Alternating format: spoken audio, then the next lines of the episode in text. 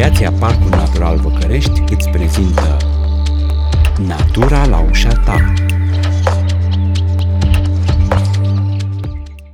Salut, eu sunt Victor și dacă la începutul unui podcast de acum câteva săptămâni vorbeam despre saramură de caras, acum ar fi potrivit să discutăm despre ceva rapane în sos de smântână. Bine, rapanele nu sunt ieftine și căutând pe internet nu am găsit sub o sută de lei kilogramul. Pe scurt, rapanele sunt fructe de mare, în fapt niște melci carnivori, extrem de abundenți în Marea Neagră, deși nu sunt de-ai locului. Sunt o specie invazivă care până nu demult au provocat dezechilibre mari în ecosistemele Mării Negre. Între timp au devenit resursă și în anii trecuți aproape șaptezeci la sută din capturile comerciale din sectorul românesc erau reprezentate de rapane. Dar și asta tinde să devină o problemă dacă sunt colectate prin traulare. Invitatul podcastului de astăzi este Răzvan Popescu-Mirceni, directorul coordonator al Oceanic Club.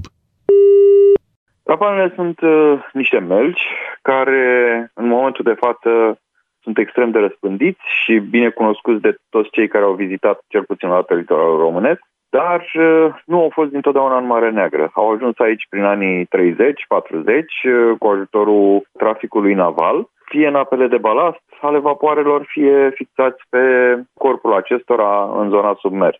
Odată ajunși, fiind o specie invazivă, nouă pentru ecosistem, nu au avut dușmani naturali deloc, nu au avut prădători într-o primă fază, s-au dezvoltat exponențial pentru că au și o capacitate foarte mare de a se reproduce, de pun între două sute și opt sute de ouă într-o singură pontă, cum se numește suma ouălor depuse de un animal și uh, aceasta practic le dă o prolificitate uh, mare. În afară de asta, fiind prădător, uh, a reușit și neavând dușmani naturali, a reușit practic să extermine stridile din Marea Neagră, care au fost în prima fază hrana lui predilectă. Acum se hrănește și cu midii, nemaiavând vechea resursă.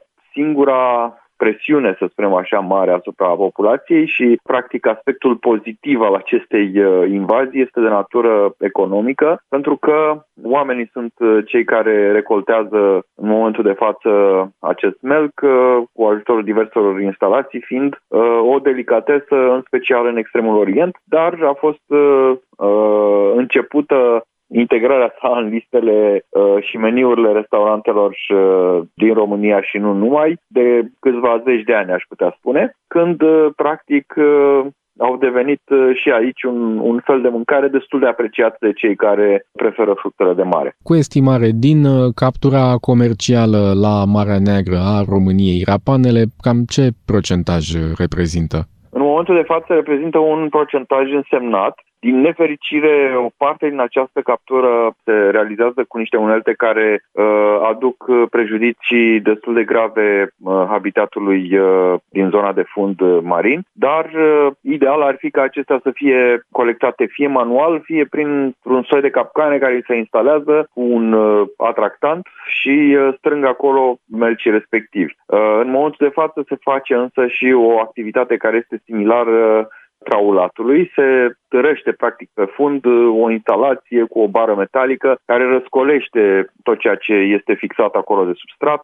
În Bulgaria, unde lucrul ăsta a început mult mai devreme decât la noi, recoltarea asta, practic nu mai întâlnești cochilii mari de rapana, ceea ce înseamnă că, într-un fel, populația a început să fie menținută sub control de această categorie de activitate. În plus, da, au început, după, iată, mai bine de șaptezeci de ani, au început să fie și atacați, să spunem așa, de doi dușmani naturali. Unul este un spongier, un burete de mare, care îi perforează cochilia și reușește să consume tot ceea ce are în interior, omorând melcul. Iar un altul este crabul de piatră, care, de asemenea, la exemplarele tinere și de dimensiuni mici, reușește să sfarme vârful așa numitul apex al cochiliei și de asemenea să consume ceea ce este în interior. Dar aceste da. două specii care, iată, au început să se hrănească cu rapane, sunt și ele la rândul lor venite accidental în Marea Neagră? Nu, acestea sunt specii autohtone care inițial nu, nu au știut că uh, îl pot consuma și nu fusese integrat în uh, așa numitul lanț trofic. Dar acum, după niște zeci de ani, sistemul a început să reacționeze. Marea Neagră, fiind un ecosistem de dată recentă, are o diversitate de specii mult mai redusă și din cauza asta este mult mai ușor de dezechilibrat de către toate speciile invazive. În schimb, are avantajul de a avea o rată de productivitate pentru oricare dintre speciile care ajung aici foarte ridicată. Dar revin puțin la traulatul acela pe fundul apei. În momentul în care se traulează fundul mării, practic sunt rașchetate multe alte specii, nu numai rapane. Cam asta e problema cu tehnica exact. aceasta. Exact, și lucrul ăsta practic are un impact, aș putea spune, grav asupra habitatului. Din observații personale, cu ajutorul unui robot subacvatic, mergând pe urmele unui astfel de pescador, am reușit să surprindem imagini care efectiv îți arată dimensiunea impactului, fiindcă vorbim despre niște trasee cu lățimea de între cinci și nouă metri în funcție de cât de lungă este bara aceea de metal pe care o tărăsc navele respective, care este scormonit până la o adâncime de cincisprezece-douăzeci de centimetri, lucrul ăsta fiind, mai ales în dreptul coastei românești, extrem de prost, fiindcă aici există o suprafață mare de habitat care este acoperită de scoici, printre unele de altele, vii, de diverse specii, care acolo, sigur, pe lângă o filtrare extraordinar de eficientă, vă dați seama, e,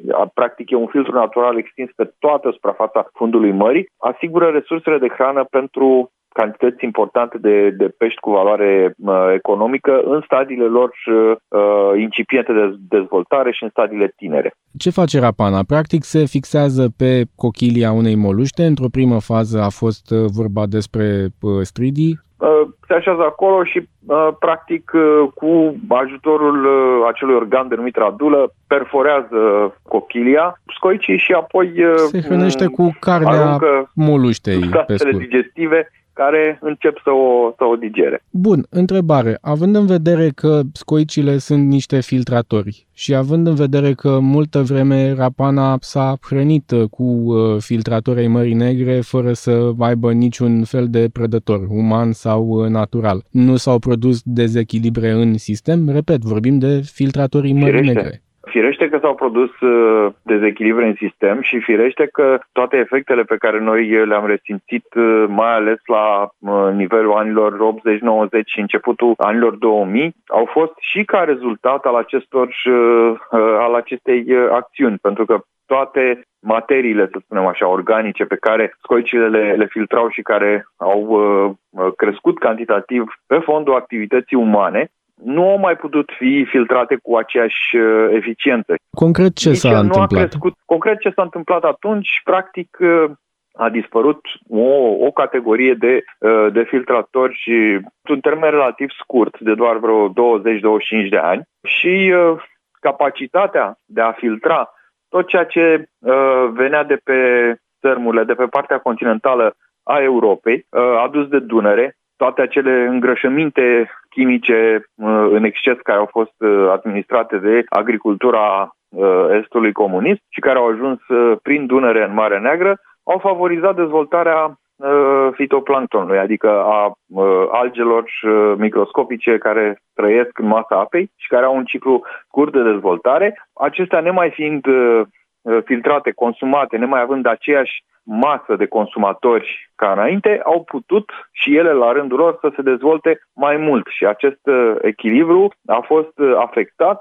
Știm foarte bine, calitatea apelor mării scăzând dramatic, mai ales la începutul anilor nouăzeci și până spre începutul anilor două mii, când cred că mulți își aduc aminte de acele episoade de vară foarte frecvente în care aveau loc înflorire ale algelor și uh, acestea erau însoțite, pe fondul descompunerii și consumului uh, oxigenului din masa apei, de mortalități piscicole din zonele de mică adâncime. Pe termen lung, practic, rapanele, dar nu doar ele, să înțelegem lucrul ăsta, au dus la reducerea populației piscicole, de exemplu, ca efect concret. Cumulativ cu tot ceea ce a însemnat suprapescuit, cu tot ceea ce a însemnat uh, invadatori, pentru că mai avem o mulțime de specii invazive, repet, Marea Neagră fiind un, un ecosistem tânăr și având o diversitate biologică redusă, este foarte permisivă față de mulți dintre invadatori. Practic, oricare specie care invadează Marea Neagră și este capabilă să suporte niște variații mai mari de salinitate, pentru că aici asta este singura problemă piedică în calea speciilor marine, se poate dezvolta înfloritor, cel puțin într-o primă fază exploziv. Mai ales că atunci când intră într-un ecosistem natural nou, aceste specii invazive nu au niciun fel de dușman natural. Și până se integrează, până încep să fie consumate de către prădători specifici, ajung să creeze dezechilibre. Nu vă gândiți că ar fi o soluție să aducem prădătorii din zona lor naturală, pentru că am produce un dezechilibru și mai mare. Aceștia urmând să consume inițial populația pradă reprezentată de speciile respective, dar ulterior când o termină, nici ei la rândul lor nu au dușman natural, se dezvoltă exploziv și vor începe să consume specii locale. Deci iarăși produce un, un întreg lanț de dezechilibre. Sau cum s-a întâmplat în Australia, au adus o broască care să mănânce un gândac al trestiei de zahăr, care a constatat că are multe alte specii mai ușor de prins și mai gustoase și a mâncat orice altceva decât gândacul ăla, că i-a fost mai la îndemână, adică se pot întâmpla și în situații de genul ăsta.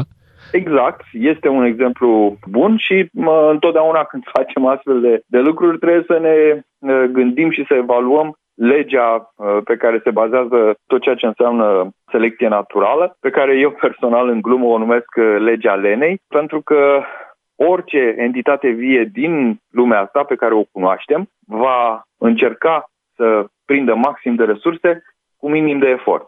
Au mai fost probleme și în alte zone ale lumii cu rapana? Fiind foarte cosmopolită, a reușit să ajungă în, în multe în multe regiuni ale terei, dar nicăieri nu a produs problemele pe care le-a produs în Marea Neagră. În niciun caz la aceeași intensitate. De ce? Pentru că acolo fiind o diversitate biologică mai mare în celelalte regiuni în care a ajuns, cineva s-a găsit mult mai repede să îl consume, cineva din mediul natural. Și atunci lucrul ăsta a dus la o integrare, să spunem așa, aproape neobservată În, în mediul respectiv. O ultimă întrebare, Răzvan Popescu-Mirceni. Ce ar trebui să facem pe mai departe? Ar trebui să legat, cons- de... legat de subiectul ăsta, ar trebui să consumăm rapane, ar trebui să încurajăm recoltarea de rapane într-un mod responsabil, de exemplu manual, cum de cele mai multe ori se întâmplă în litoralul românesc. Cum ar trebui ținută sub control? Rând, în primul rând ar trebui să încurajăm utilizarea de metode responsabile care nu afectează zonele de, de habitat natural. Fie că vorbim despre colectarea cu scafandri autonom, fie că vorbim despre colectarea cu acele categorii de capcane care sunt practic niște instalații fixe în care se depune un, un atractant care duce la o concentrarea. Exact. Și de asemenea nu strică să încurajăm cumva consumul acela responsabil. Adică practic restaurantele, magazinele care oferă produse de tipul ăsta să uh, vină cu uh, o certificare care să arate că produsele lor au fost uh, colectate din mediul marin prin această categorie de mijloace care sunt responsabile față de conservarea biodiversității. Proiect derulat de Asociația Parcul Natural Văcărești în parteneriat cu Funky Citizens, Asociația Societate Organizată Sustenabil, Eche Satu Mare, Centrul de Ecologie Montană, Excelsior Arad, Ecotop Oradea, Asociația Walden, Asociația Biotim, Societatea Ornitologică Română filiala Iași și Asociația Ruralis, cu sprijinul financiar al Active Citizens Fund România. Program finanțat de Islanda, Liechtenstein și Norvegia prin granturile S E E două mii paisprezece două mii douăzeci și unu. Conținutul acestui material nu reprezintă în mod necesar poziția oficială a granturilor S E E și norvegiene. Lucrăm împreună pentru o Europă verde, competitivă și inclusivă.